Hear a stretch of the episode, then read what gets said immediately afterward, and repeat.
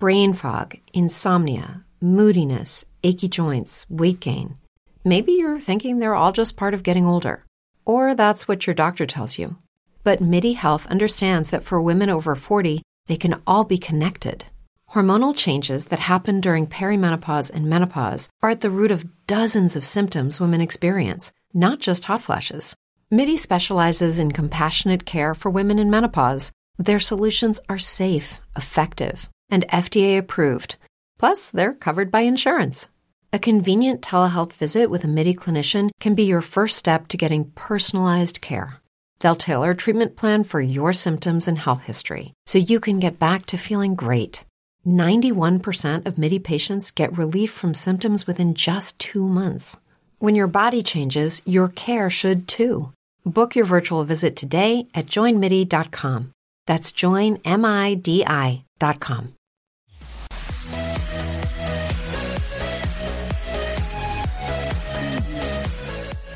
Hello and welcome to Indie Incursion and Indie Games Podcast. This week we're going to have a little bit different. We're not actually going to be doing our standard covering news, hopping into Kickstarter, doing some news cram stuff. We are actually going to talk about E3 in general. Uh, for the first little bit, we're going to talk about all the press conferences we liked, what we thought of them, games we like to be shown. This is where we're going to talk about games that are not indie games, and then myself, Vaughn Hyde, one of your hosts, and my illustrious co-host, the Big Josh Boy. We are going to be di- deep doing a deep dive into kind of funny game showcase and Devolver, mostly because they pretty much like had the most indie games coverage of any of them. Yeah. Like that's that's why I wanted to do this. I mean, kind of. Actually, what's funny about that is like now, like um, it's it's becoming a lot more popular in other areas, like especially Microsoft. But I think that's really because Microsoft doesn't have anything of their own at this point. and Um, they just keep buying fucking studios, fucking double fine.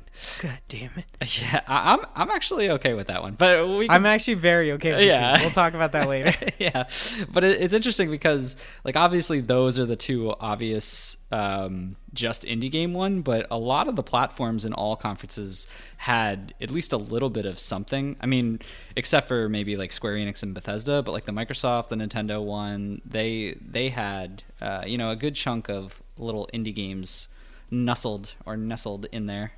I don't know what nestled. Yeah, means. there's there's a good chunk, and then there's fucking sixty. yeah.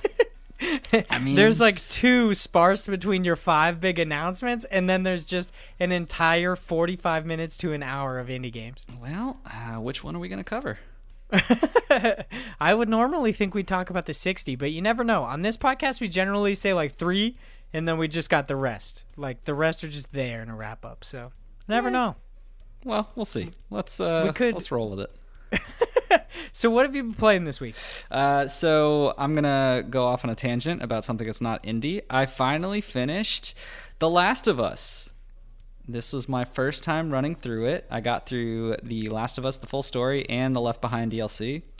Pretty damn good. I uh, I thoroughly enjoyed it. Um, what the fuck at the ending part though? It's kind of kind of fucked. Do you Um, think it's cool to spoil the end of it by now? I mean, it's You- been out for a long time. You'd think, but there's people like me who just played it, so I don't know. But I was pretty upset. I was like, That's fair. "Come on, man! What? Uh, why? Why you got to do that?" Really? You were upset by that? I would have made that choice. No, no, you're I was like, fuck the world, dude. Fucking- It sucks ass anyway. fucking selfish piece of shit. anyway, we won't spoil it, but yeah, he's a he's a big old jerk face. Anyway, um, You're a bitch. oh my goodness. well, you know what? At least humanity would be saved in my world. yeah, we're about to get it as like a knockout. Like, uh, we're gonna get into a brawl over the ending of The Last of Us here. this, man, dude, this might be the end of the Indie Incursion podcast. This is what Just broke us up. yeah, we were just starting to really gain some traction, and then Josh played The Last of Us and became a bitch. Yep, it would be a mainstream game that would break the indie games podcast, wouldn't it? I didn't Uh, even think about the irony. I know it's pretty funny actually. um, honestly, that's really all I've been playing, other than a little bit of um, Borderlands, which also isn't indie. Um, so nothing from that side. I've been too busy. I've just been watching E3 and writing articles and editing articles. I mean, E3 is a pretty busy time, and all of my time is just sunk into seeing all of those new juicy, juicy games. Yeah, you guys did some pretty awesome stuff over at Parallax for E3 coverage. I, I mean, it didn't seem like there were many, like very many of you doing it. So for the amount of people that there were doing it, you guys had a decent amount of coverage. It was pretty awesome.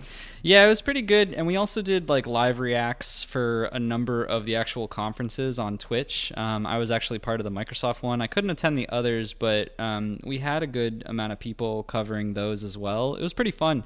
Um, one of the ones, like one one of my favorite moments was we were watching the the Microsoft X, uh, Xbox one, and it was like um, the Blair Witch Project game, and I was like, first off, why the hell are they doing that? But second off they were playing the the clip and we were like watching it and the guy pulled up the camera and like right on the stream I was like what is this a fucking Blair Witch Project game? Like why would they do that? Like as a joke I was like there's no way. And then when it like the load like the actual symbol came up all of us were like oh no way is it is it? And it showed the the actual title and I was like oh my god how did I get that Turns out we actually are psychic boys. It was a joke on Twitter but now it's a reality. That's true, Psychic Boys. I don't, I don't know, man. Honestly, why? But I was so hyped for the fact that I even got it. but yeah, there's a lot of good content out there from Parallax. Is basically the the cliff notes of that. That's awesome. I didn't actually know you guys did the the live like reacts. Yeah, it was pretty cool. Nice. That's awesome. That's awesome. For me, uh, this week, I've just been playing The Witcher 3. That's it. Nice. Yeah. Are you going to pick it I up mean, for the Switch? No, never. I'm not going to. That's a bad down. idea. Honestly, you know. Okay. What's kind of funny is I might pick it up just because I actually have the game. This is one of the the one rare times where I actually might buy a game a second time is just because I played it and then just dropped it. And I, I feel like it's because it's just too long and too much time sink. And I feel like it's easier to play games like that on the Switch.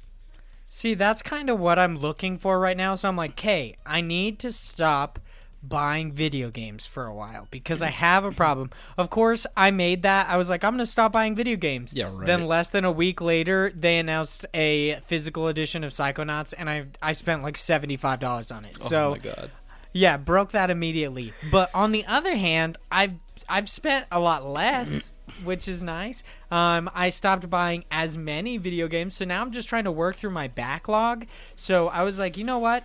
I need to actually beat The Witcher 3. And since I bought the complete edition, the complete edition does not transfer your save from the just standard Witcher 3 edition, or at least it did when I originally bought it. And I'm still, I still don't think it does because I have the save on my PlayStation 4. Cool mm. thing though, hmm. It does have its own trophy list. So if you were like a platinum whore, you know what I mean? Mm. You could hmm. actually get the platinum for the standard and the platinum for the complete edition, uh, from what I understand. Because I popped a trophy the other day, and I was like, I literally already have this trophy. I don't know how this just happened. I don't like that statement. I'm not. I'm not down for popped a trophy. It just doesn't sound right to me. it does sound a little bit sexual. Um, but yeah, I'm trying to work on my backlog. I'm gonna play The Witcher. I think after that, I was gonna play Ni no Kuni, but then they announced that remaster, which I'm gonna tell you right now. I feel like I didn't get this across that well on Twitter because I had a limited amount of characters, and I was only on a 14 minute break at work. that game did not need to be remastered. It could be ported porting makes so much sense because that game is so beautiful and it just makes sense like it needs to be on more consoles for people to experience it so porting it to like playstation 4 xbox one switch pc whatever that totally makes sense a remaster doesn't necessarily make sense because in my mind it kind of looks the same but i'll have to wait for like digital foundry to do a side by side when it eventually comes out right to see if it's like a big improvement, I'm gonna buy it either way. I'm I do not give a shit. I'm sure you. That will. game's awesome. I've never played it, so I can't uh, can't say. Well, now you have a chance. It's gonna come to PS4. You don't even have PlayStation Plus, so you don't gotta worry about it, dude. You buy it, no online features. You just play the game, dude. Mm. What else are you doing with your time? That or is... you could also buy it on your Nintendo Switch. That's the thing now. Yeah. See, I'll probably do that instead. but yeah, that's that's probably the better option for but you. But there's also a million games coming out. Yeah, that's true. There's a lot. Or at least 60 plus. Or you could just play the remaster of a game that came out like five years ago. Mm. I mean, really, your priorities I know you should just be playing the remaster. That just makes more sense, dude. Who needs to keep up with the most recent trends? Hmm, as a person who's trying to do reviews on a website for games, probably me. But then again, I guess man. it could be a review for the remastered version.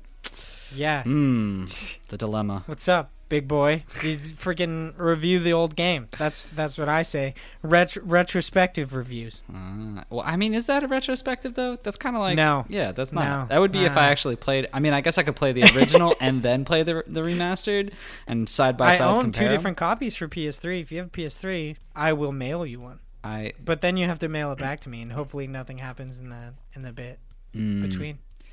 That sounds like way too much right? work, buddy. You're like, I mean, I could just go buy it myself. It's like five dollars. but why not put you through all that trouble? so we're already talking about E3. Bandai Namco announced Ni no Kuni remaster coming to all sorts of cool consoles. What did you think about E3? Just broad strokes. What did you think about E3? We'll talk about the other conferences in just a sec. How have you felt so far? Uh, so from an E3 perspective, uh, I enjoyed it. I think it was a little lackluster, honestly. I think, I think this year isn't really like like PlayStation definitely picked a good year to kind of just take a step back and leave the scene, because honestly, this is at more of an end of the generation. Like there really wasn't a lot of news from a new console perspective, which gets people like really hyped up. A lot of What games. What are you talking about, dude? They had that sweet ass uh, reveal for Scarlett, bro. Oh yeah, that one guy who was just like, "Yeah, we put an SD in it. It's now it's real fast. We're not gonna give you any details, but uh, no load times." like yeah, Virtual RAM four times faster, four times better. It's like okay, It's like, "What does that mean? What does that really mean?" you're just you're just shouting mumbo jumbo at us. But like, yeah, like I want the actual deep dive, the details of that, and I'm not gonna get that until next year, which is fine. I mean, like that. E3 isn't only about consoles; it's also about games, and there were some pretty hyped up games. Like I, I definitely enjoyed like the new Doom coming out. That looks really cool.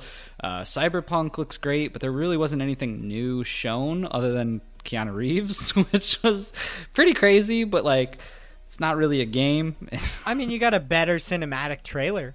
I mean, that's cool. yeah, but Featuring Keanu Reeves, so that's like the two put together. It's like mashed up perfectly. I know It's like so Play-Doh. good. I I forget who I was listening to. I think it was.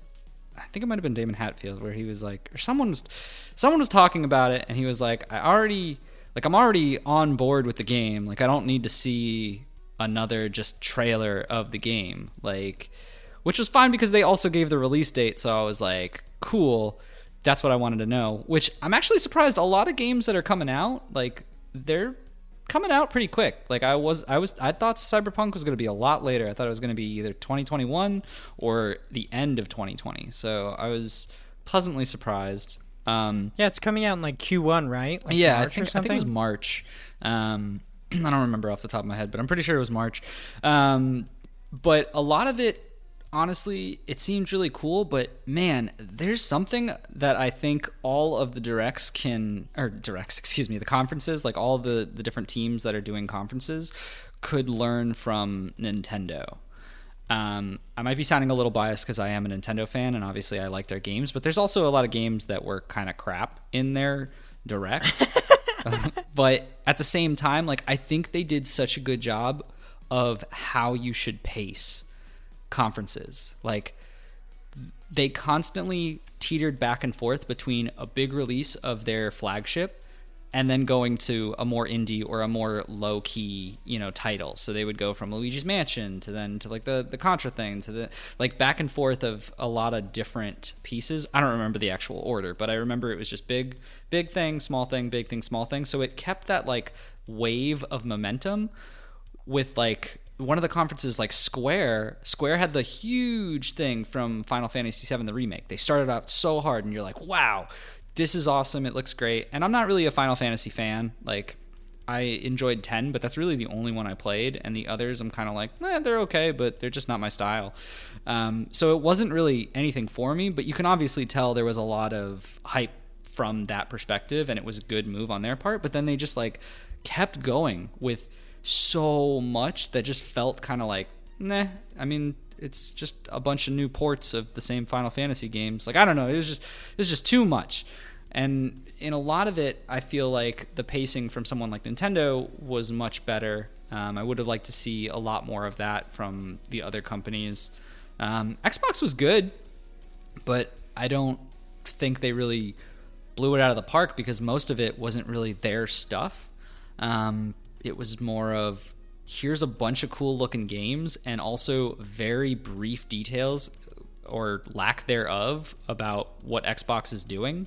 Um, the Game Pass thing, really cool, seems interesting, but like there was no talk about xCloud other than, hey, xCloud is a thing. And then, which, yeah, we know. And then also them, Cool. I know. And then them also going like, Project Scarlett. Like, yeah, we've heard the name, and them just being like, yep, there's, uh, there's a lot of cool specs in it. You'll see stuff later. So it was good, but I don't know. I feel like they should have pushed harder on the Xbox flagship. But then again, at the same time, I said this on the reveal for Parallax. They also really can't because they're in a weird state where it's the end of a console generation, so they're probably not going to have anything for that specifically. They're probably looking more towards the next stuff. And also, they just acquired a bunch of companies, so they're not going to make games right off the bat. So, I don't know. I Dude, what? speaking of Microsoft's conference, mm-hmm. how fucking dare they juke me out and not give me a Psychonauts 2 release date? Oh yeah. I'm so fucking pissed about it. And then in the kind of funny game showcase, Tim Schafer is there and it nothing happens. I was like, you guys just fucking killed me. You I mean, it was fucking off to me. It was hilarious that he talked about in like what does indie game mean to you? Oh, that was absolutely funny. Like everything in it was so funny. But I was like, oh my god. I mean, Micro. Okay, so on Microsoft's behalf, you could say that they didn't show a lot of their own stuff. In a way, they did. They showed a decent amount of their own stuff from studios they've recently acquired. right. Like they're like, oh, Outer Worlds. Yeah, technically that's ours now. Like That's- we we bought like the studio, but the game's coming out multi-platform. That's my concern with Microsoft as a company is I feel like they don't well, I don't want to say that because obviously I'm in no way to say, but I feel like they don't know what they're doing from a marketing perspective to get the Xbox brand name out. Because like when I think of an Xbox game, the only ones I ever think about are like Halo, Gears of War, and that's because primarily those are the Xbox games that were always stuck on there and you could never play on any other console. But now Xbox is doing this thing where it's like everybody should play everything and they're being all buddy buddy with PC and every other console and trying to get Game Pass on like anything that, you know, has a monitor or a screen. So it's like, okay, that's great, but it detracts from it being Xbox. Like Yeah, it detracts from the value of your console. They they're not exclusive. yeah, so like that's like you exemplified that point pretty much right off the bat because I said there's nothing there and you're like no there is, but I'm not going to associate Yeah, you're not to play them. it on that console. Yeah, well, it's not even that I'm not going to play it on that console. I'm not going to associate it with that console at all because for me, it's on so many other products that it's not an Xbox game. It's a PC game for me. Yeah, like a lot of people are saying, like recently, it's either been a joke or like somewhat serious. Uh, people are like, "Hey, when is like Xbox just going to become third party? Like when when did they just start producing stuff for everybody? Like they've got oh, they have their own console, but it's not their main priority. Their main priority is everything else, which." in a way, like their their services and their games are really what make them money. Consoles don't make any money. No, they very- lose money on consoles. it's very true. So it like this might be fiscally responsible for them. Like you're gonna buy the game. No, like no matter what, you're gonna buy the game. Sure, they're gonna make less money if you purchase it on a different console, but in in a way, they're still making more money than they would have before. But I I don't know. I'm not like any economy professor. I'm I'm not a businessman. I don't know how any of this works. Yeah. I just know that the like the amount of money you make on software is much more than you make on hardware. Yeah. No, and I get that. It's just also at the same time where if they're doing that, like I guess that makes mo- uh, makes sense because you can buy it on PC and it would still be going towards Microsoft like revenue. I do have a question. So I don't know exactly how this works. Do you have to purchase it like through the Microsoft? So let's say you want to purchase Gears of War 4 or like Gears of War 5. Uh, Do you have to purchase these on like a Microsoft launcher on your PC or can you purchase them through like some sort of third party like Steam? I mean, it, it depends because, like, I don't know realistically because this is a very new framework. Um, if you're talking about, like, the Game Pass side I'm of talking about like uh, Play Anywhere, where they have like, oh, you've got Gears of War 4, you can play it on PC. I'm wondering if you can purchase it on PC and you also have it on Xbox One, or do you have to purchase it like online through the Microsoft Store and then you have an additional launcher to run it through on your PC? I mean, I don't.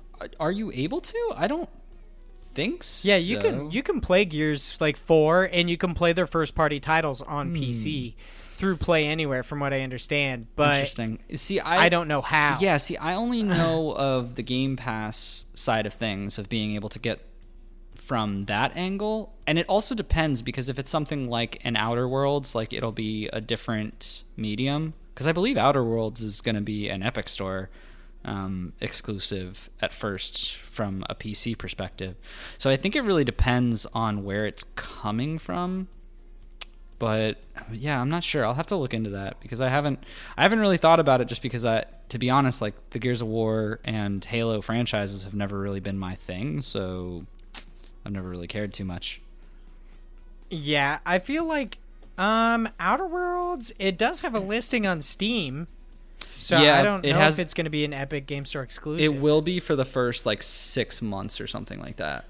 Oh, okay, okay. Um I honestly I think most people that are actually like most games commentators uh like how we're talking about games and everything, however amateur, not amateur, whatever. I think most of us don't understand business. I honestly think Microsoft is looking ahead. They're playing the long game, like hoping that your console will do great is that's that's like the immediate that's that's what's happening right now. They're worried about the next five years of their console. Instead what microsoft is doing is they're worried about the partnerships that they're going to make. They're worried about building out a platform that transcends like a physical box itself. Mm-hmm. So i i honestly think they're playing the much smarter game than worried about what's happening with their console. Like their their consoles will sell to the people who care about them, mm-hmm. especially because they will put out exclusives like the next Gears, they'll put out the next Halo.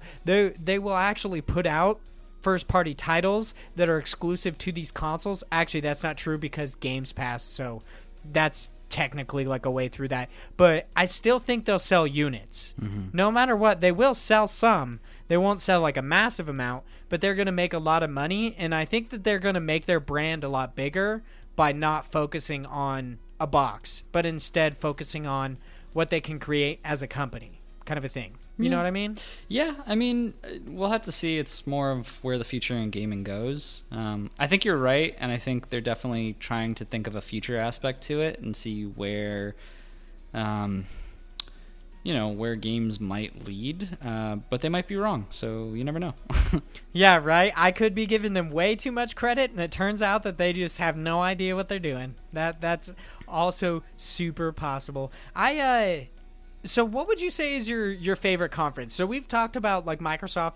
I personally thought Nintendo did great. I okay, so I should preface this with saying I did not actually watch the conferences. I don't watch them because there's just too much filler shit and I don't have time to watch all of it. It's like, okay, cool. I'm glad that Todd Howard got on stage and like uh, said sorry for uh, Fallout 76 or whatever. It's not necessarily something I needed to see. Should have watched What I that one, want- man. That that Yeah. one Woo guy was a bit much. There was also, I think, uh, during Microsoft's stay, uh, press conference, that guy who said that uh, Keanu. Reeves was breathtaking. Yeah. and apparently he was like getting a free copy of Cyberpunk Yeah, how because cool. of that. I was like, that's fucking awesome. Um, but I don't actually watch them, and this is an issue that I have actually, is that with the exception of people doing live reactions, there is no good way to find people summarizing conferences. Like, kind of funny did a great job. They did like post analysis stuff. That's awesome. I'm talking about written outlets. So IGN does a good job, but they basically they do the like oh here's the big news of the conference which might be like three or four trailers Mm-hmm. and then they're like okay the little shit we don't care about that's just like cool check that out as well that kind of annoys the shit out of me just say here's here's all the news for Microsoft's conference. That, in a way, is still summarizing because you're not getting, you don't have to go through the nitty gritty of seeing some dumbass on stage like talk about video games. well, and I and I don't mean dumbass like they're literally dumb. That was just something dumb I said at the time. But It's all good. We get what you mean. It's Yeah, it's- I don't want anybody to think that I No, think I'm no, no, smarter than it's- them. It's fine. It's filler for content. It's filler. It? yeah, it's just a way to like extend their conference to meet that two hour mark that they for some reason needed. Um, obviously, they can just strain that, and the IGN takes it, perfects it, puts it in, and they're like, "Hey, here's a couple pages of an article." All the news is here, but instead they're like, okay, here's four trailers. The rest of it, you mm-hmm. have to click again. And it's obviously a ploy to get more clicks. I hate to be that guy, but it obviously is. Because when you get to the bottom of it, it's like, okay, here's the other news that they had. It doesn't tell you anything about it. You have to click on the link, which redirects you to another IGN article, either talking about that by itself or an IGN just like their shitty ass media player and it's going to play me the trailer, which I'm going to tell you right now makes me want to punch myself in the dick. I hate that media player so much. It's the worst. and I kept having to listen to the same fucking TikTok ad over and over again. Uh, it's always good to hear you rant. I know. I. It's so. I'm normally like somewhat of a positive person. I don't shit on stuff this much. I feel like this podcast is like an outlet for me to shit on things. I know. It's weird. I feel like I'm in some weird, strange way your therapist. Yeah, probably. I feel like podcasts are everyone's way to just vent and shit on things. If I'm being real, like that's what people do. But I personally, if I had to pick a winner as a conference, I would probably say it's like not having um taking it just from the news of conferences. If you're talking about game news, then like game news. So you're just talking about the content that's in the Yeah, conference that yeah. was revealed. So I was gonna break it down for a sec. If I'm talking about the amount of games shown and everything, that's obviously kind of funny, but theirs is a much different like press conference kind of thing. It's a much different showcase. If I had to choose one that had the like the caliber of releases, it would easily be Bethesda for me, mostly just because they had a decent amount of original IP that I cared about. Hmm. I also think it was I mean, this is just an offshoot. Um I there was a lot of cool stuff shown at Microsoft that I'm actually very excited for, mm-hmm. like mm-hmm. Microsoft bought purchasing Double Fine Studios. That's awesome. I'm super excited to see what comes of Psychonauts 2, and that way, there's no way that this does not get published now. Even if Starbreeze goes under, that's amazing. It's gonna come out this year. I I'm guaranteeing Psychonauts 2 comes out this year. I hope you're right because I'd be Ye- definitely down for it. I hope I'm right too, Josh. I don't have enough time for all these games, but I'll uh, I'll make some room for Psychonauts 2. Plus, we also get to uh, finally play uh, Phantasy Star Online 2, which I've never played any like Phantasy Star shit. But Uh, Phantasy Star is cool. actually You got pretty Robot good. Boys. I used to play it a lot back in the day with uh, some buddies, but it was like Yeah. what was it for? Like PlayStation GameCube, I think, 2 or or something. something.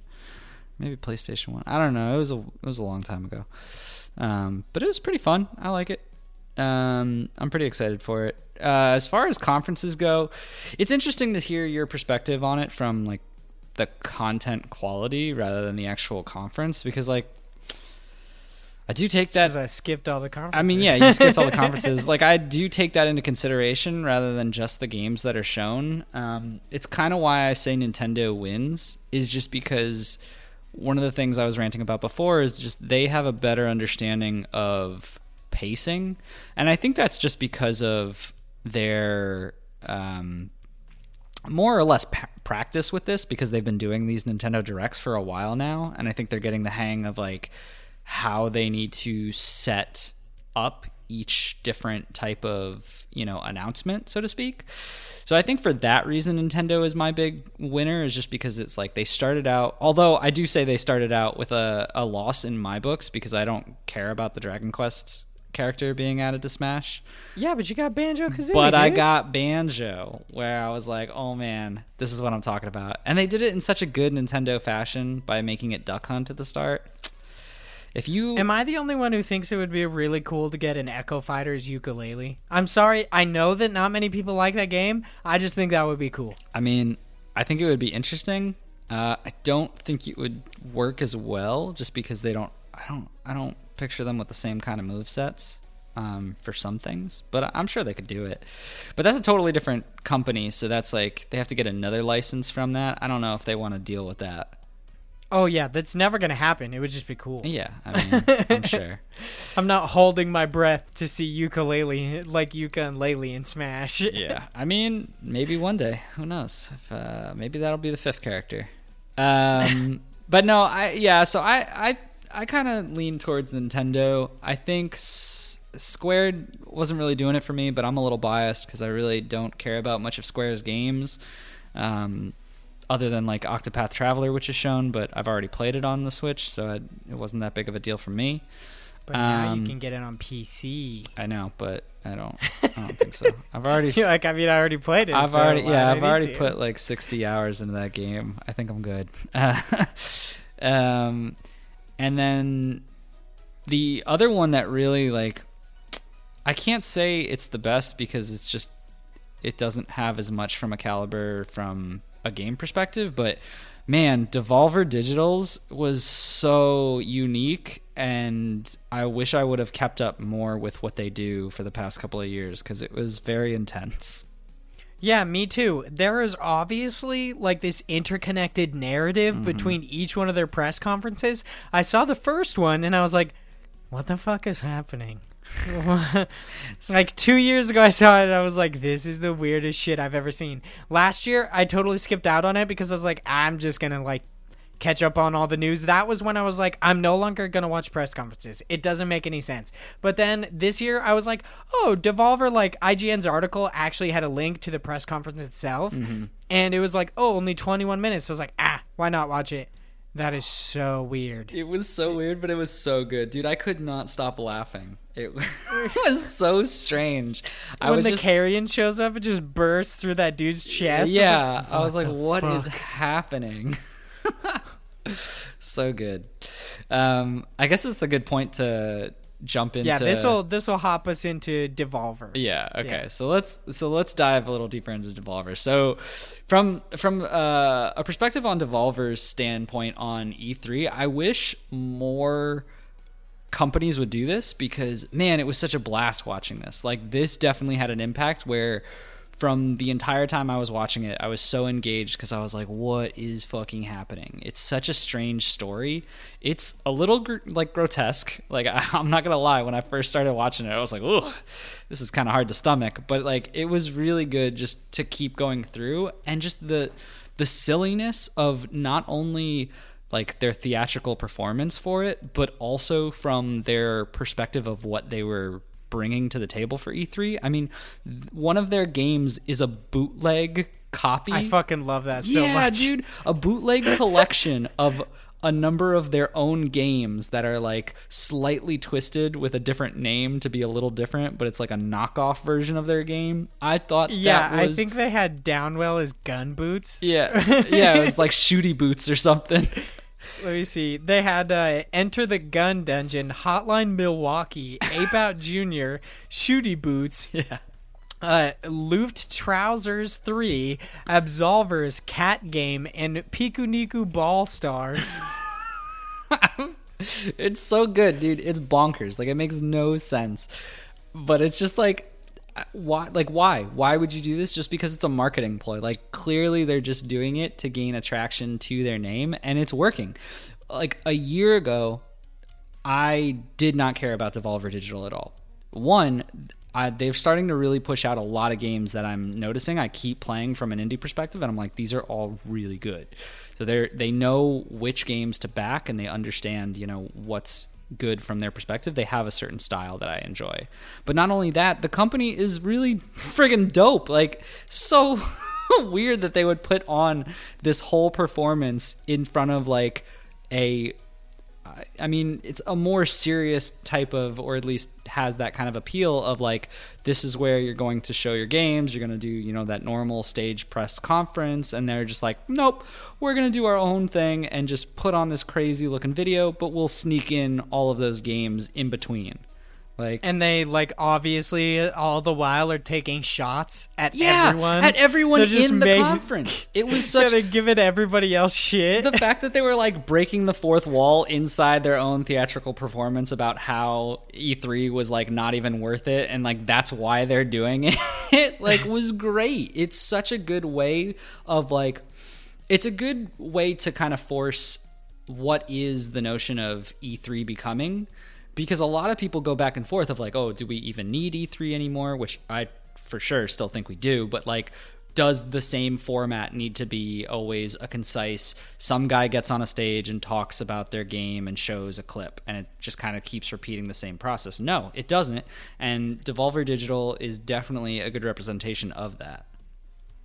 Yeah, so just to give you guys a quick like TLDR bit of what uh actually like was shown through Devolver, we got a couple of cool games. We got uh Fall Guys: The Ultimate Knockout.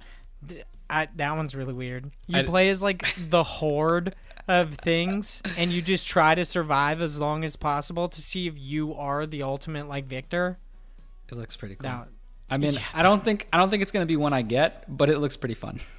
I'm absolutely not going to get it, but man, that is special. Uh, then we've got the aforementioned Devolver bootleg, which is only five dollars. Yeah. It's so fucking cool. I keep and I hate that it has a one percent Yeah. sale on right now. it's so troll, dude. Everything about them is so funny to me.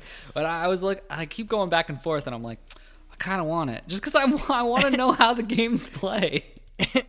Oh my god, dude! Seeing some of the like uh, the bootleg version of Gato Roboto, I'm like, these games look so fucking cool. I know. and I hate it so much.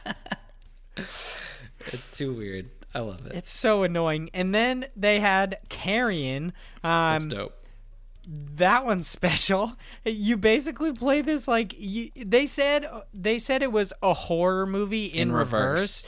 Which didn't make a whole lot of sense until you realize that you are the creature that's just like murdering people. Yeah, it's so, So it- dude. It was so perfect. Like the fact that this game comes out with, and I don't know. It just it it fit the theme that Devolver Digital was going for, like so well, and it, it just kept me like laughing the entire time because I was like, what is happening? And then they showed that game, and I'm like, my god, what is happening? Yeah, where they're just like talking, and then that guy like just something bursts out of his chest. And he's like, "Wah!" and then there's just this gigantic like flesh creature Yeah, that's just gross. talking pure English. and he's like, they're like, "Hey, Carrion, what's up?" You know, oh, just here to like show my game and everything. So- But it looks really interesting. I actually, I will probably buy Carrion. That's- It looks yeah. really gross. it looks It looks super disgusting. gross, but uh, that's definitely going to be one of the ones I pick up. Yeah, you basically just stalk and murder everybody. Uh, the Sounds next like one we time. got here, which I mean, this one it makes me wish that I had five thousand fucking dollars to give them. The It's arcade a- one? It's yeah, Oh, Enter the yeah. Gungeon, House of the Gundead. It's a light gun game that you purchase for your house. It's five thousand dollars. Um, it is currently available for pre-order through Griffin Aerotech. It is so cool. uh, uh, but don't worry, there is a six month special financing offer. I don't know what you'd get there, but uh, this light gun game is so cool. Literally recently, I was like, you know what? I wish we had more of, and I feel like they've just disappeared. Light gun games. I fucking love light gun games. They're so cool. I feel like I'm in the minority here, but light gun games are awesome. Well, all you have to do is pay five thousand dollars. I mean, I'm gonna check out this unique financing offer thing they've got here, and we'll see what's up. I mean, I will then- say I do want to find that. Like, I'm gonna, I want to find some local arcades around me a little bit after that comes out to see if anyone picks it up. If anyone in my region picks this up, I'll go there continually. I don't give a shit. I will pay so much money. I'd probably spend five thousand dollars playing this fucking game. Yeah. This game looks so cool. From- I love the art style of Enter the Gungeon, and this is just so perfect. Plus, I'm terrible at fucking video games. you'll spend all your this money. lets me expire. Yeah, this one lets me experience the world without having to like deal with the hindrance of actually playing a harder game. Like games for the most part are pretty easy because you just like shoot and then you shoot off screen. It's not that hard, Yeah, especially by- with a friend. By the end of this, you might end up uh, spending five thousand dollars in quarters. Yeah, that's that's my plan is to do that, and then I'll just be like, "Hey, how about you just give me the machine, dude? I mean, I pretty much paid I for it." I bought the whole thing. That was the six month plan, right? and then ending out the little bit they had, I'm not. I mean, not literally because they had an interesting end, but uh, then we got one of Josh's uh, one of Josh's predictions for E3, which is the Messenger Picnic Panic got a release date. It's coming out July 11th, Yes. 2019. Are you stoked for this? It's a free DLC. I'm Anybody that owns a Messenger just download. it. So stoked, dude! It's a month away. I get to play more Messenger. I friggin' love this game. It was so good, man, and I can't wait to get back into it. I honestly somewhat expected this to be like day and date thing, just like we expected Cadence of Hyrule. How big of it is it? Like, how much of a dick Why- punch is it? yeah, that why do Cadence that of Hyrule was like later? two days later. I was so yeah. I like saw that and it was like June thirteenth, and I was like, wait. And I like looked. I was like, is today June thirteenth? And I was like, what? It's two days away. Why would they do that? yeah, I find that so funny. That's yeah. The easiest way to say it is that it's a dick punch. yeah, I don't understand. I was so confused. I was like, uh, okay, like. I, I mean, I, I'm still probably gonna get it, but like, why then? like, I don't know. I mean, you needed those two days, I guess. I guess it's just too much hype. You gotta, gotta cool Yeah, down. a play it on. Thursday. Oh, maybe they just wanted to keep like keep eyes off of it until after they had done their their like direct and then their The treehouse. treehouse thing. Maybe, yeah. I guess that makes I doubt a it, little bit of but sense. maybe. but like, I don't know. Like, why? Like, I don't know. Yeah. It doesn't make a whole lot of sense. But then, of course, Devolver ends out its press conference by having an homage to fucking Terminator, of all things. Why is everyone so fucking obsessed with Terminator in this E3? Yeah, dude, There's like every, three like- different fucking things for Terminator. Every conference had like a Terminator reference. It's kind of strange. Yeah, I don't know why it's like popping back up out of nowhere. I mean, there's the new Terminator movie coming out, but Terminator should not have this much clout at the moment. Yeah. Like, what is happening with Terminator that it shows up in like two to three different conferences? I don't know, man. It's a it's a big thing. People really like it. Apparently. But Devolver, great conference. Oh yeah. It was awesome. yeah. Um, I do like that they actually IGN gave a little bit of a shout out to the kind of funny game showcase when they talked about them actually revealing the messenger picnic panic. Um, Oh, nice. in their showcase, they announced a lot of really cool stuff. So I'm gonna move over to the showcase now. What did you think? Just real quick, what did you think of the showcase itself? It's like pacing and everything. How did you feel about it this year? Uh, this time versus when they did it technically like last year. Yeah.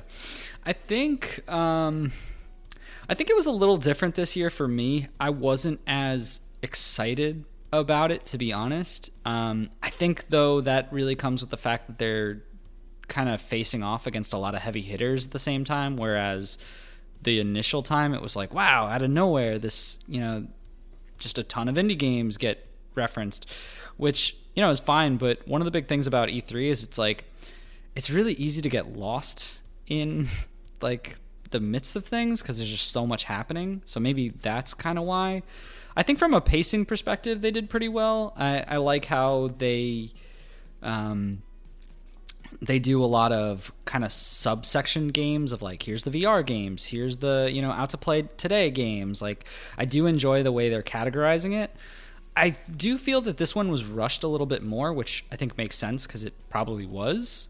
Um, but um I think from an overall, I mean, they do make a there's an awesome joke about that at the beginning. Yeah. and like throughout the entire thing, they make a joke about how rushed it is. Yeah, and and that's fine. Like I get it, but it in comparison to like the first one, I think the first one was a little bit better. Um, and I also, not to knock any games in this, but I also felt like I was more excited about a lot more in the first one. Um, but then again, there's still a lot of really good games in uh, in the showcase that was revealed. Um, I think overall it was pretty damn good, though. Yeah, there are a decent amount of things that I was hoping for in this, and I feel like the reason that this one is a little bit more underwhelming is because they didn't have those like big name releases. They weren't even teasing them. They're like, "Hey, these are indie games. That's what we're showing. It's 60 different indie games. That's all you're going to get." They didn't have like a judgment release, um, like a judgment announcement. They didn't do any of that. They're just like, "Hey, this is what we set out to do." And I think they did a great job. Um I definitely do feel like it felt rushed. It was nice that they like had the joke about it, but I agree with you that it actually did just physically feel rushed. I thought it was weird that at certain times, like during the showcase, they actually had it to where like at at some points that they would just show like the trailer. At other times they would show the trailer and talk over it and give like the press release. I thought that was a little weird. Like, Yeah. "Wh- why are you guys only doing this sometimes? Yeah, I don't know, uh, and I think that might be just a developer, uh, you know, preference of maybe they didn't have something at the time and they're trying to get work on things. I, I'm not really too sure because it is kind of strange. I feel like it did but I, well, I don't know because at the same time, I'm I'm not like against it because it did break up the monotony of if it would have been just 60 straight trailers. It's like okay, well that's great, but it's just the same thing, you know, in a loop. Um, so I'm I'm not against it, but I do wonder why certain games got that over others. Yeah, it is a little weird. It's like I, like you, I just kind of want to know Mm-hmm. why. It's it's weird, but they showed a lot of really great indie games. Pulled my focus to a lot of great indie games that I actually did not know existed. Yeah. which I follow a dickload of indie games on Twitter. Is like it's that's excessive. a big number, huh? Yeah, it's a metric dickload. Oh, Is a metric dick load. I Oh, follow. wow, that's even And- bigger than I thought. Yeah, dude. I got like one, two, three, four, five, six, seven. I uh, seven of these games. I was like, this game is fucking awesome. Yeah, there was I have to check it there out. was a number of times during the direct where I was like, "Oh, got to remember this," and I went to Twitter to find the the people that make it and follow them so I could find it later. I was like, I was like, "This looks cool. I gotta I gotta find them on Twitter." Yeah, when I was making my list of all the games, I made sure to highlight the ones I liked the most. And I was like, I need to remember this game. and not to toot our own horn, but uh, Fling to the Finish was in there. Yeah, I was gonna bring that up. I actually think I highlighted that. I thought that was so funny that Fling to the Finish was in there. I was like, we literally talked about this like last fucking week. I know. This is awesome. Psychic Boys. Seriously though, if there's a T-shirt made, it needs to be Psychic Boys. Psychic Boys. We are now the Psychic Boys. This will go on for the rest of time. We are the Psychic Boys. if any fan out there, if we have fans, which I hope I know we do, we're just the biggest indie games podcast on earth. They need to make us just like a logo of the Psychic Boys. Feel free to tweet it at me at Hyde Legion. If anybody does this, I'll shit my pants. I'm not even joking. If it happens, I'll lose my shit. Doubt it ever will. But man, I want a Psychic Boys t-shirt. That'd be pretty dope. That would be amazing. But yeah, no, I was super excited when I saw Fling to the Finish. I was like, oh yes, and I I then looked quickly, and they did meet the Kickstarter goal. So I was like, all right, cool, it is actually coming. I felt like there was almost no way they didn't. I mean, yeah, like, they were pretty damn so close to it. close. Uh-huh. And that game is so fucking cool. Yeah, I'm pretty. So, did you uh, like get? Uh, did you gleam like a bunch of awesome games out of this, just like I did? Did you find a bunch? I did. Uh, so I'll rattle off some of the ones that were uh, exceptionally interesting to me. Uh, the first one is Superliminal, um, which was friggin' weird. It it reminds me of a Stanley Parable, um, and Oh yeah, where it does the trailer within a trailer. Yeah, thing? yeah.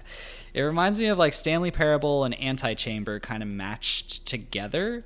Um, I don't know if you ever play Antichamber, but it's a very like wonky puzzle slash kind of like mind melting game of just weird stuff. Um, but it looks super interesting, and I love games that do that. The I don't know. It's just it really makes you think, and it seems like it'll also have that weird kind of Stanley Parable like story behind it. That's just a little odd.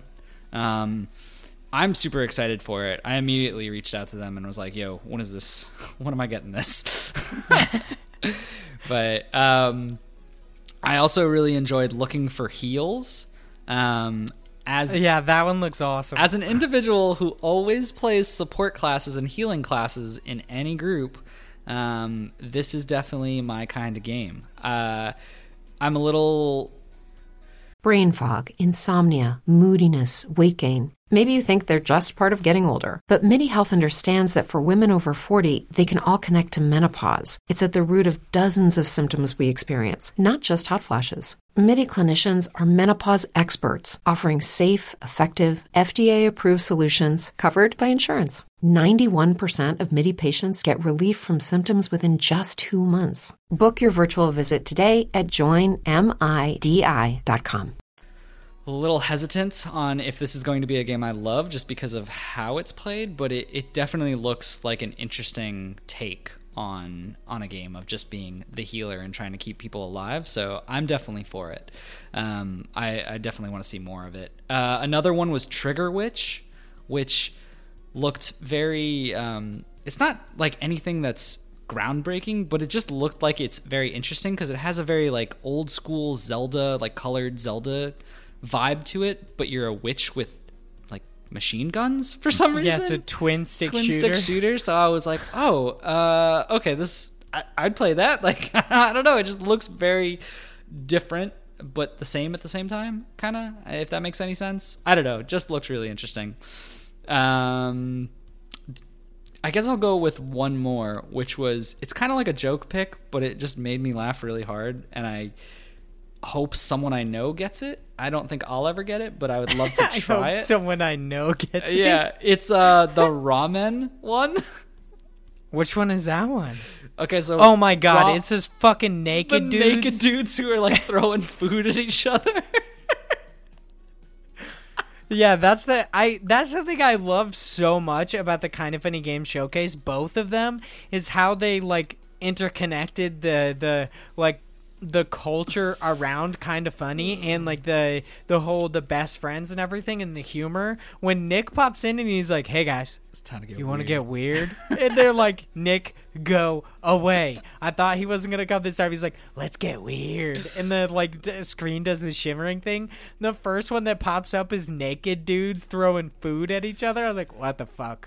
This is so amazing. It looks so funny. It's definitely not going to be something I'll get, but uh, I would love to play it. i love it it's definitely not gonna be something i get it seems more of like a a good party game for like one or two times, but I can't see myself playing with a bunch of naked men uh, flinging food at each other for a long time. So for me, I got like a bunch of different games. I didn't actually have like three. I just was like, that game's awesome. That game's awesome. Spoiler alert: a lot of them have pixel art. Not that hard. like Oh, really? ninety percent of this Would've fucking thought. showcase was pixel art, and it's awesome. I loved it so much. Uh, so Renane was one of them. It was the uh, like 2D platformer action RPG where you play as like the little golden knight. mm-hmm. Yeah, that did look interesting. Yeah, that one's so awesome. I have it like pulled up on uh, on Steam. Its planned release date is 2019. I hope it comes out in 2019. It would be so fucking cool because this game looks awesome. Um, I just I love the pixel art. The world looks awesome. I I just pretty much love everything about it. I'm probably gonna suck at it if I'm being honest, but it's gonna be cool. Um, the next game I have there is Police Stories. Oh, that looked interesting too. That's the one where you were you were like barging into places, right? Yeah, you're basically like you're meant to be more tactical about it. So you have to it's like Hotline Miami, but you have to utilize like uh, tactical gear, like flashbangs and stuff like that because you can die, they can die really easily. It's it's all about trying to outsmart NPCs like by yourself or in co-op. I think that's so could, uh, fucking We cool. could find a, a co-op game for us now. Yeah, but it's got to be like the best game, Oh, dude. that's right, that's right, It's got to right. be the best game, so then we both just die. I forgot. I forgot. Okay. Yeah, Continue. yeah. Maybe fling to the finish. Maybe. maybe, Maybe. fling to the I'd be. I'd be excited for that. Yeah, that one's pretty awesome. Uh, the next one I got is uh, Astalon Tears of the Earth. This one looked really, really cool. You play as like three different explorers, each with their own like abilities. It looks a lot Oh. like old school Castlevania. Yeah. Yeah. It did look interesting. Yeah, but of course it's like more 16 bit. Mm-hmm. I, I really like its art style. Yeah, I don't know if I could get into that kind of game because it has one of the- the reasons why I could never really get into some of the the older Castlevanias is I don't like that that gameplay style where you feel so heavy where you're like walking and you'll like jump and it'll you'll move like an inch and then something hits you and you like move back and it's just I don't know. It just it, the gameplay as far as pacing is just way too slow for me. But i, I did uh, like i did agree when i saw it i was like wow this looks really cool. I just i don't think i could handle the mechanics in a sense of me being okay with playing like that. Yeah, it looks like. I I agree. It looks pretty clunky and pretty weird.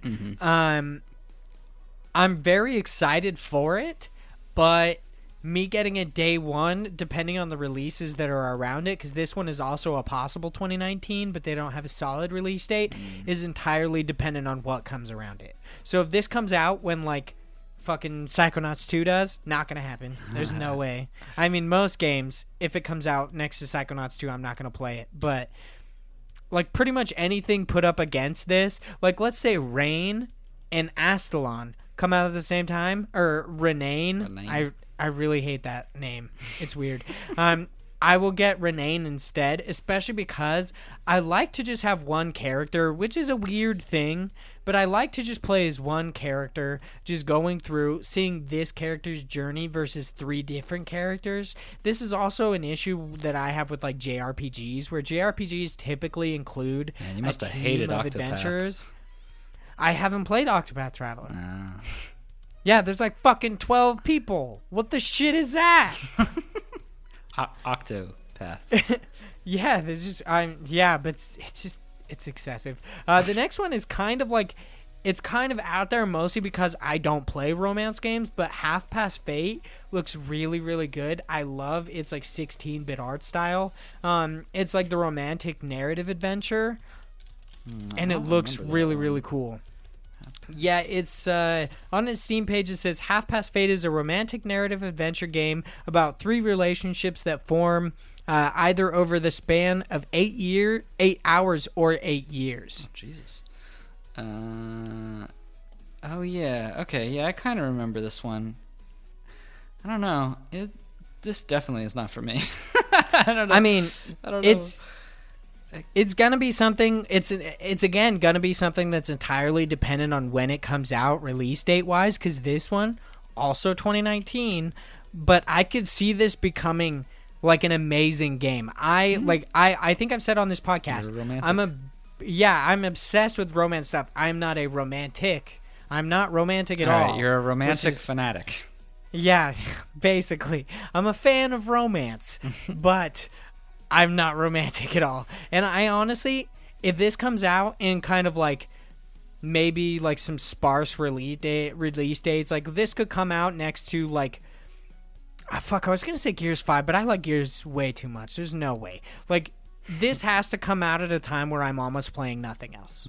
Like and I will purchase this game. If it's like a twenty dollar game, I'll buy it. Like it, it looks really interesting, and I like it a lot. Um, the next one I've got is Foregone.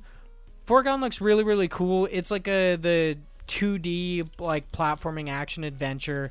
Um, it says Foregone is a combat focused action platformer combining the challenging gameplay of Diablo and Dark Souls with fluid pixel animation, uh, popularized by Dead Cells. I I've never heard that Diablo is a hard game. By the way, It's, I played a decent amount of uh, Diablo. it's not i mean Yeah, it- saying it- Diablo is difficult is a little I mean, stretching. old school Diablo was, but Diablo Yeah. three is not. Diablo three used to be harder though when it first came out, but now they they really dumbed it down. Um, but like the original and Diablo two, like it can be pretty challenging for people who aren't like into the the type of series. This game, honestly, though, Foregone, uh, it really just reminded me of slower Dead Cells. Yeah, I like looking at it a second time. It still looks really, really good, and I want to play it. But this one is I'm gonna wait for a sale. There's no way I'm paying full price for this game. Like it looks good. I probably won't play it for like four years Hmm. if we're being real. Like this will be something that I find on a sale on PSN for two dollars, and I'm like, oh, that looks cool. Maybe I'll buy that. Yeah, yeah. That's like the only way I'll play. Yeah, I think it'll probably be fun. It's just the pacing is definitely a lot slower, and with that style, I would just want to play more Dead Cells. Yeah, yeah, because Dead Cells has that really fast, like frantic combat versus this one. You're right; it does seem a little bit slower. Yeah, which Yeah, I mean, which I is fine. agree. It's definitely you know, there's going to be people who are more into that because Dead Cells is a little chaotic and can be a bit much. Um, but I just enjoy that more. So Yeah, the next one I have on here is Relic Hunter's Legend. I thought that one's really cool. It's a four player. It has four player online co op. It's uh, fast, fluid, fun, free, and online cooperative shooter slash looter slash RPG. Uh, gather up to four friends, gear up, and save the galaxy from a terrible villain who has stolen the past. This game, I absolutely love its art style. Yeah. Its world looks really really fun. I like that it has like this weird whimsical style. You're like shooting up ducks for some reason. it looks really really fun. I'm not a big like we both know I'm not a big cooperative guy. I know. So if we're being honest, I'll play this by myself, but it is a tribute to how cool this game looks that I will actually even think about playing it because yeah, I think it looks that cool. Plus, I like from far away the guys look kind of like bird people. I like me some bird people, as I've said several times on the podcast. yeah, it. Uh, I definitely think the appeal is the art style. Like it doesn't. It doesn't look like anything that's um, different than other games in this type of genre, but the art style is super cute, and it, it does look like it could be fun uh, from a like co-op perspective. Yeah, the uh, the last game I have on here is, and I know I had a lot, but There's a lot of good games. They had a lot of awesome games Yeah. here. Is Warborn? It's uh, take command of a mech strike force. Warborn is a turn-based strategy game where players command an army of mecha and clash with the enemy in tense tactical battles. This one, I love me some robot boys, dude. I love mechs. They're my fucking jam. If there's a thing with mechs in it, I'm probably into it. With surprisingly the exception of Gundam, which is Really? like that's like the mech. mech thing. Yeah, it's a little weird. I'm gonna I'm gonna watch Iron Blood Orphans because I've heard it's really really good. Um, and I can watch it on Hulu, which is nice because Funimation hogs all my internet for some reason and it's fucking terrible. um, like I love Funimation as an app, but it's it's so excessive. It's it's annoying. Um, but yes, I love mechs. and I'm very excited to play this game. I love its art style. I love robots. Um, I mean, I'm not a huge like turn-based RPG guy, so I don't know like this one probably I won't pick it up immediately or if I do, I'm not to like play it for a while. This one just has a coming soon release date, which is kind of nice. Um just because it's not like coming in twi- 2019 like every other indie game that I talked about so far. Mm-hmm. So I'm excited for this one, but it's definitely going to be it's it's one that I'm going to keep my eye on because I like the world and its art style, but it probably won't be one I like make sure I play at launch kind of a thing. Yeah, I get that. Versus Renane, which looks fucking sweet. I that. It looks awesome. Yeah. No, I mean it's tough, man. There's 60 games. You can't play every single one of them. They're all coming out like around the same time. It's uh I definitely won't play every single one of them. I'm not going to play that ramen game. You're going to play it. I'm going to I'm going to find someone who bought it and I'm going to make you play it with me. It looks so weird. I know. But I guess that's why they got weird, you know what I mean? That's the appeal. Everybody's got to get weird sometimes. So I personally would say, do you have any uh, more like stuff that you want to talk about? The kind of funny game showcase, Devolver, any more E3 talk? I think we I think we covered a good amount. Um, I mean, overall, like I said, I think this E3 was not the most hype that it's been in past years, but I still think it was pretty good. I enjoyed it. Yeah, it was a very, very good E3. I enjoyed it as well. We actually have a decent amount more time. So now I think this week of all weeks, we have been blessed with so many amazing indie games that we actually need to give back to the creators. So now we're going to hop in to our last segment of this week's podcast, which is God Bless the Crowd. This is where Josh hops into all sorts of different crowdfunding sites. This one, uh, it's Fig, guys. Normally we just, it's mostly Kickstarter. This time we got Fig. Um, this is where Josh hops into all sorts of different Kickstarters, brings some amazing indie games for us to talk about. Because if we're being honest, I don't know how any of these works. Fig, I still don't know how to find it. I'm looking at this website right now. Still don't get it. I, I, the Kickstarter is excessively hard to navigate. I don't know why. You'd think they'd streamline it, but why not just have board games mixed with video games mixed with video game magazines? That just checks out, I would think.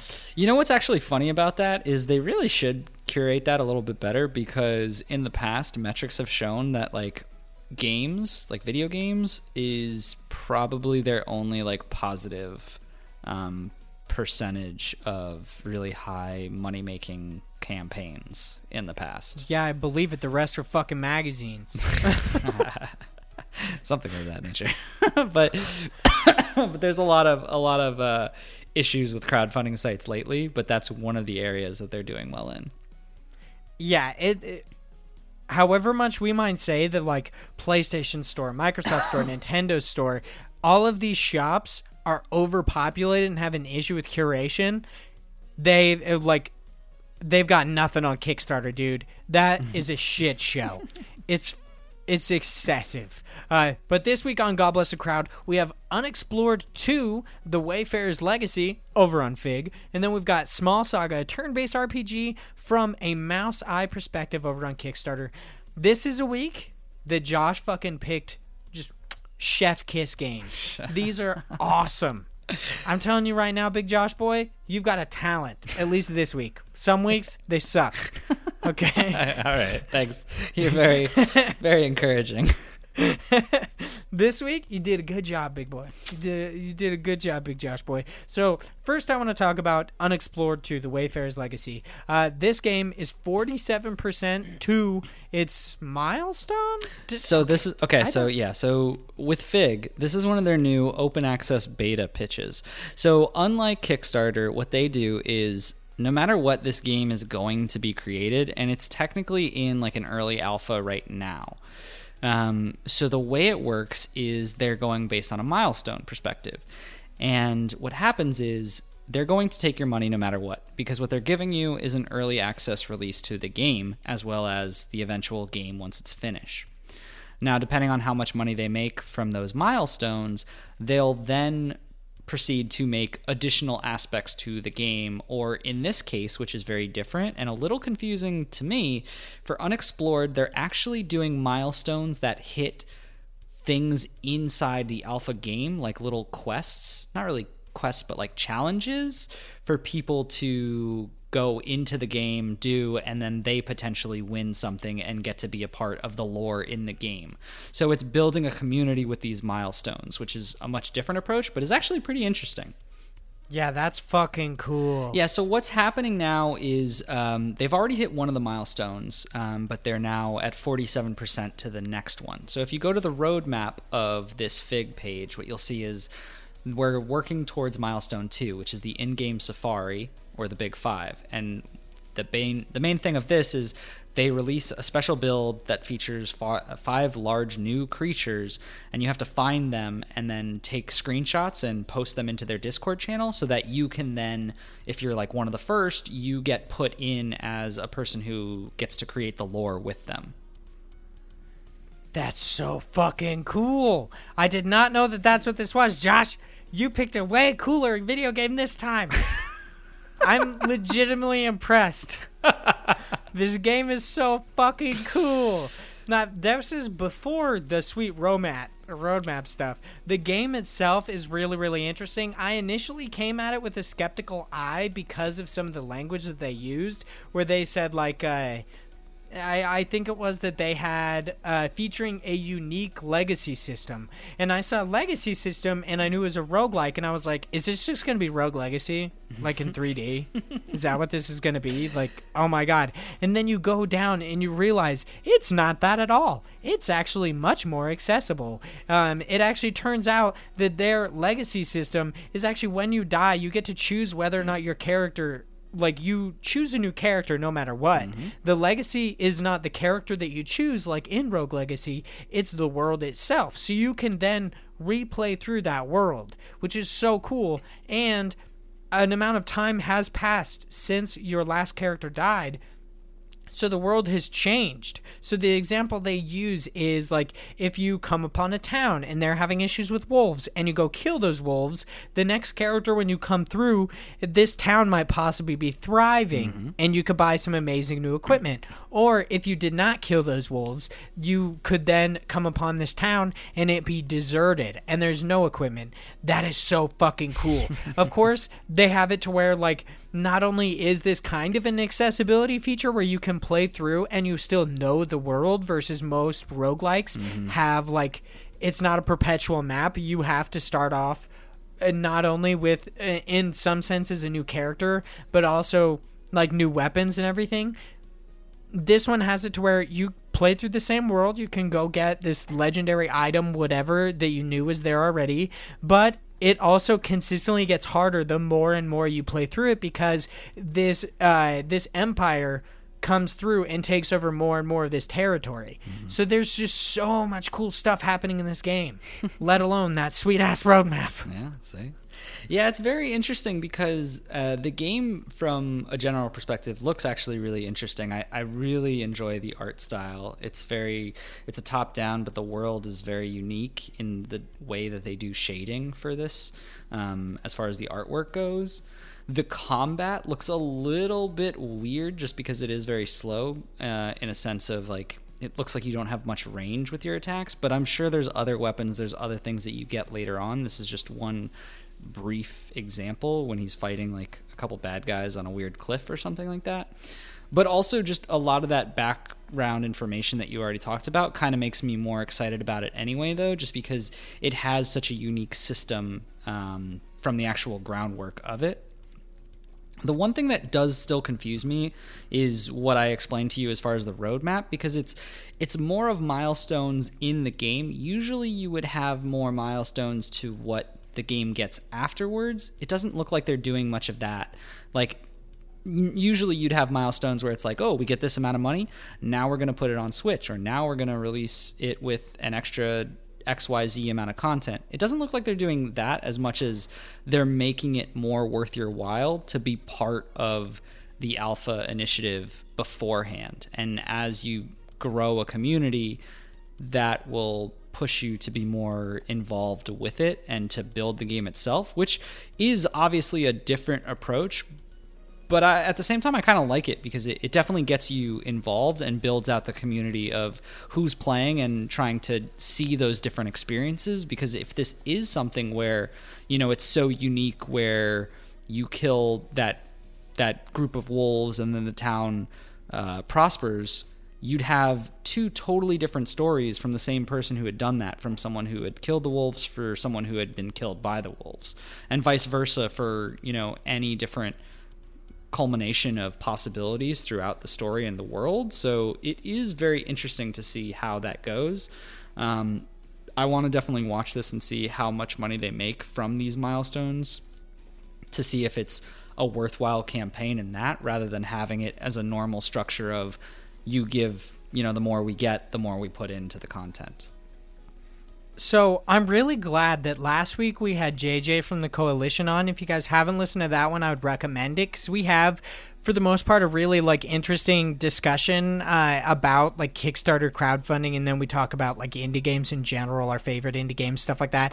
But we had a conversation about like you actually getting something mm-hmm. from doing Kickstarters and you actually getting a return this game I feel like really really did something special with you actually getting something for being a backer that wasn't going to come like down the road. Mm-hmm. So it's not like, "Oh, when this game comes out, you you're going to get this physical item or whatever. Instead, they really incentivize you to give them money now. They're like, "Give us money now. Not only are you going to have an immediate return with being able to actually play this game now, but you also get to affect the world in a much bigger way than just like, "Oh, you get to make a boss." Instead, you literally get to be part of the world itself and the lore, the stories of this world, being like a self-proclaimed lore hound, being somebody who absolutely loves the lore of of video games in general, let alone indie games. This is so special and so cool. It almost never happens unless you're like a big fan that's gonna die or something like that. That you actually get to be put in like you get to be immortalized in a video game without having to to pay like a ridiculous amount for it. Mm-hmm. Yeah, no, it's it's really interesting. Obviously, this isn't going to work for like every type of game that's being crowdfunded because you have to be in a good state already to have that alpha and to be able to have someone who's, you know, uh, funding you in a sense. Like it, it seems like with Fig, it's kind of a, a, partnership in that way, and you also try to bring on people who are investing in it to keep the funding going regardless. Um, so I don't think this is obviously going to apply to every single one of the games and be a model that everyone can see and go forward towards. But I do think that it is a really interesting opportunity, and I feel like this is why, you know, a lot of Fig backings could succeed and be something big if they have, you know, the right kind of marketing strategy and the right kind of mechanisms to actually build that community and infrastructure inside their game.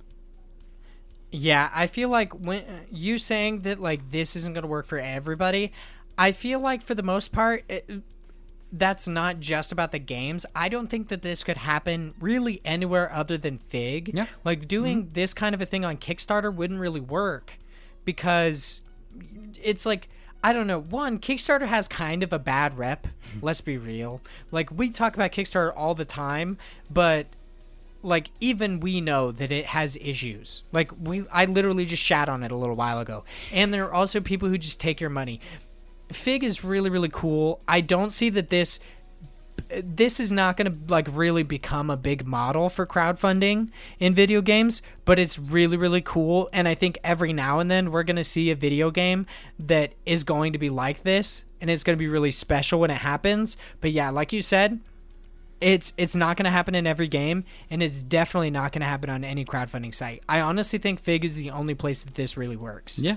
I mean you could be very right about that. It just depends on really the the platform itself if they want to mold you know their their model into something different. But right now it seems like that's what fig is going for. So i mean good on them and good on unexplored too. Like i i definitely think this is interesting. It's one of my potential backings that I'm considering. Um, we'll have to see.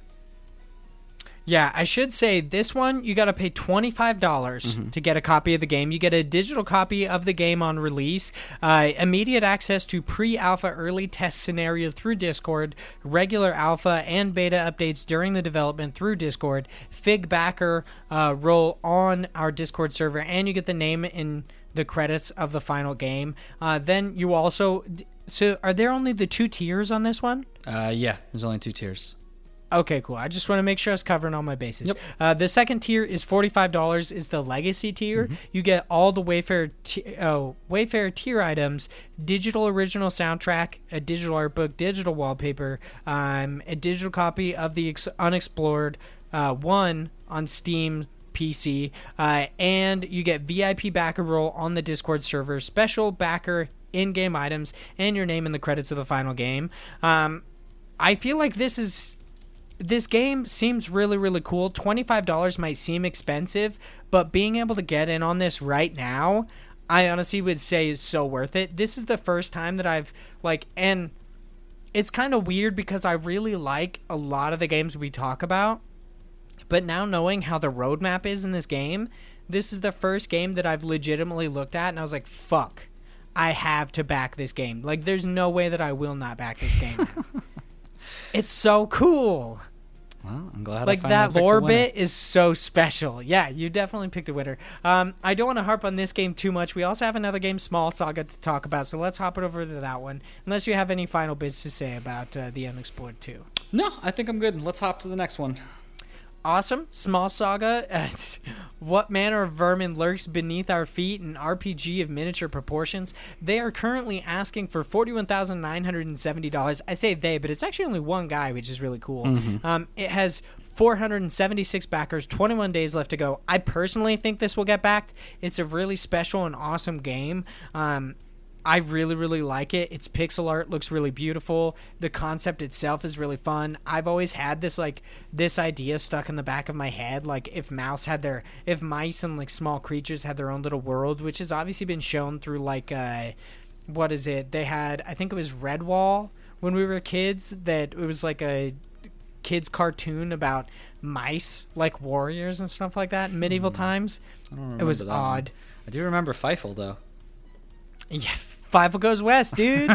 you give him the lazy eye. Yeah, there are no cats in America.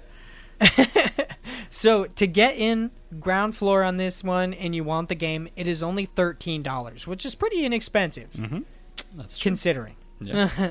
some games excessive. I mean, yeah, it depends. It, I mean, you also need to think about like what the game is in comparison. Um, but I, from what I'm seeing, at least from the trailer, it, it actually does look pretty interesting. It um, it's obviously a game where if RPGs aren't your thing, like turn-based combat isn't your thing, you probably don't want this. Um, but for those that do, it seems pretty interesting. It looks like a very, you know, old school kind of retro game, but the art style to it is really nice. I like how it kind of looks. Uh, it kind of looks. God, how, what's a good way to describe this? It's like realistic, but not at the same time in a way. In certain areas, like the background looks um, much more painted in comparison to the foreground of the actual um, characters. Um, and the weird like 3D style of it looks really interesting the way it pans in and out when they're fighting the enemies. So I'm interested to see more of what this game looks like from a perspective of just a visual aspect. Um, but the gameplay looks interesting. It's you basically walking through, kind of like you would see in a a normal like RPG creator game, but it just looks much nicer. Um, but really, where it shines, I think, is just the enemies and the actual world around you, the objects that they're using, like the fact that your mice uh, in this game alludes to they're not going to have you know a giant sword or a gun. So they're using regular like household items or sometimes not household but just items that we would think in the real world as normal sized objects for us but you're looking at a mouse who has a scalpel as his weapon. You're looking at a mi- uh, mouse who has a uh, lighter as their weapon. Like one has a shaved out pencil with holes in it because it looks like it's using it as a flute. Like there's a lot of weird creativity in the the style and mannerism of all of the different uh, character design and items that they're using. So I really enjoy that aspect to it because it, it does allude to, you know, this is a what if scenario of, you know, if these animals did have this type of lifestyle outside of what we see, so to speak. So it's a, an interesting perspective. Yeah, the only issue that I have with this, uh, one, I would like to say, uh, Saban, I think is his name. He's the pyromancer. He's actually a mole. Not a Ah. mouse. Yeah, yeah, he's a mole with a lighter. And I like how he's like he's a pyromancer. He's like a mage essentially, but he just has, just a, lighter. a lighter, like that. But that's that's what I'm saying is is it's so Yeah, it's really interesting. It's so special. cute and creative in the way they're doing that because obviously we can't have. I mean, it, it's kind of strange because if we could have you know moles that are walking around and uh, presumably talking, they they obviously can't do magic either. Like that's too much.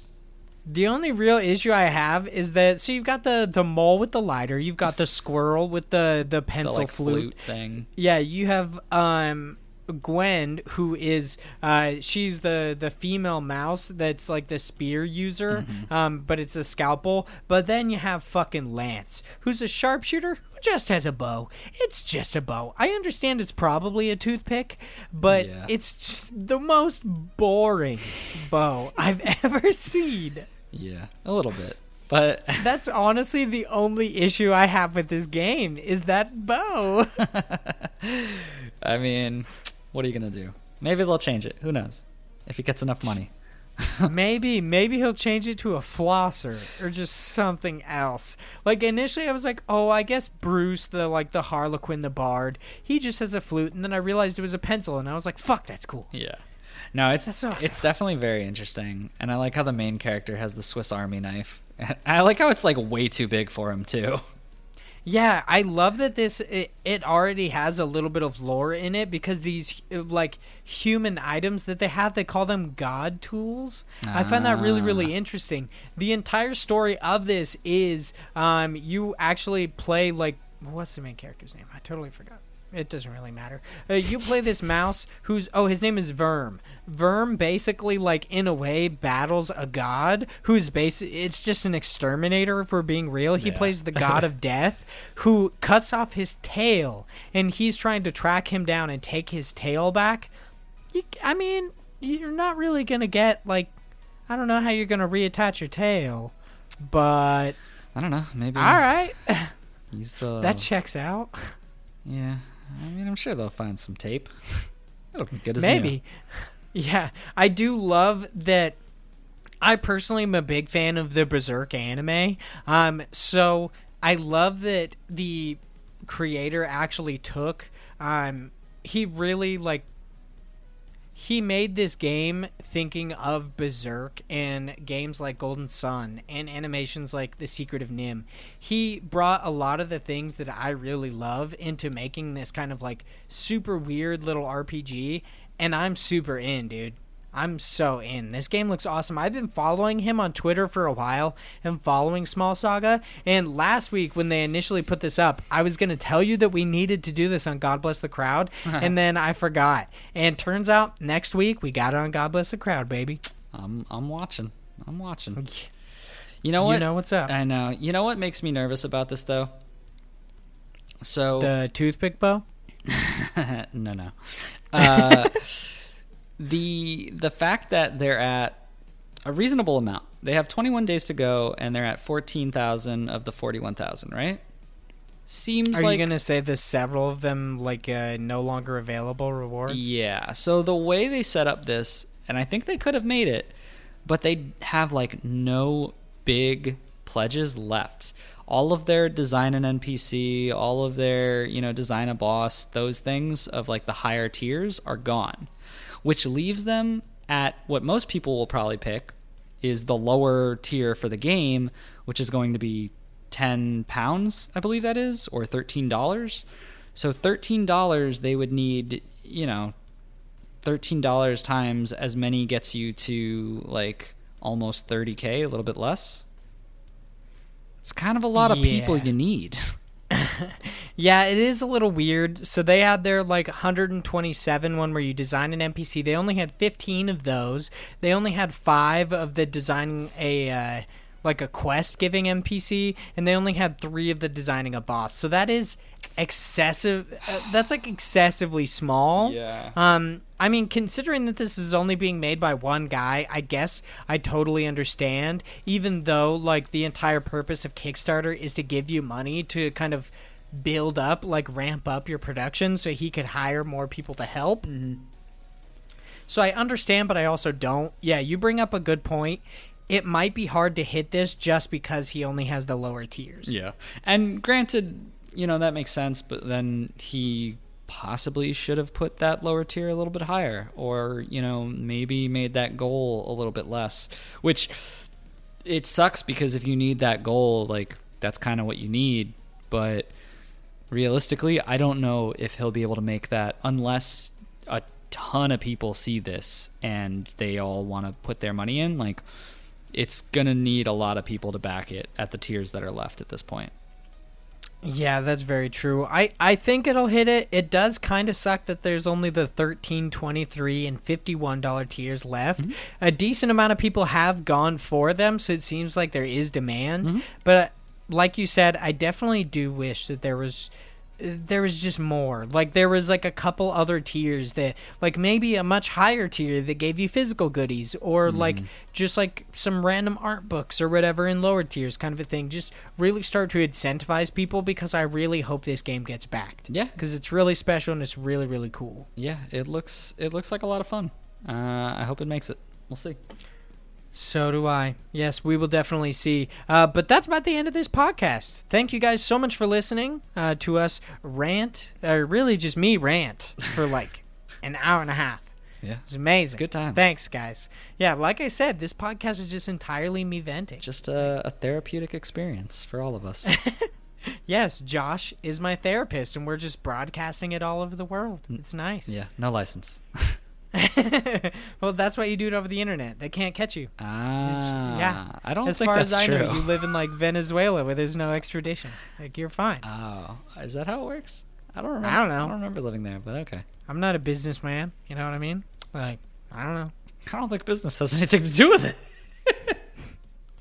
but I guess Thank you guys so much for listening. You guys can follow us right. on Twitter. You can follow me at Hyde Legion. Make sure to tweet me those uh, Psychic Boys Oh yeah! If anyone has uh, any of our fans or artistes, give us some uh, some nice pictures. I'll literally die. If anybody does it, I'll die. Uh, you can follow Josh at the underscore George ninety. Make sure to check out all their written content over on parallaxmedia.one. Did a lot of really cool E3 stuff. I'm assuming you guys are gonna post the uh, the live reactions to YouTube. Yeah, I would I would assume so as well. Um, I know they're on the Parallax Media Twitch right now, but we're uh, from my understanding, I think doing a like best moments kind of video. Um, Ah. So just keep your eyes peeled for that. Nice, nice. Well, make sure if you guys want to see their reactions to the conferences, make sure you go over to Parallax Media's Twitch channel and keep an eye out for all those awesome videos going up on the YouTube channel. I mean, make sure to subscribe there because that's also how you're going to get this podcast on YouTube. But you can, of course, find it also over on Spotify. You can find it on Google Podcasts, iTunes, all sorts of awesome places. Uh, that's it for us this week. Thank you guys so much for listening, and we'll see you guys next week. Bye, guys.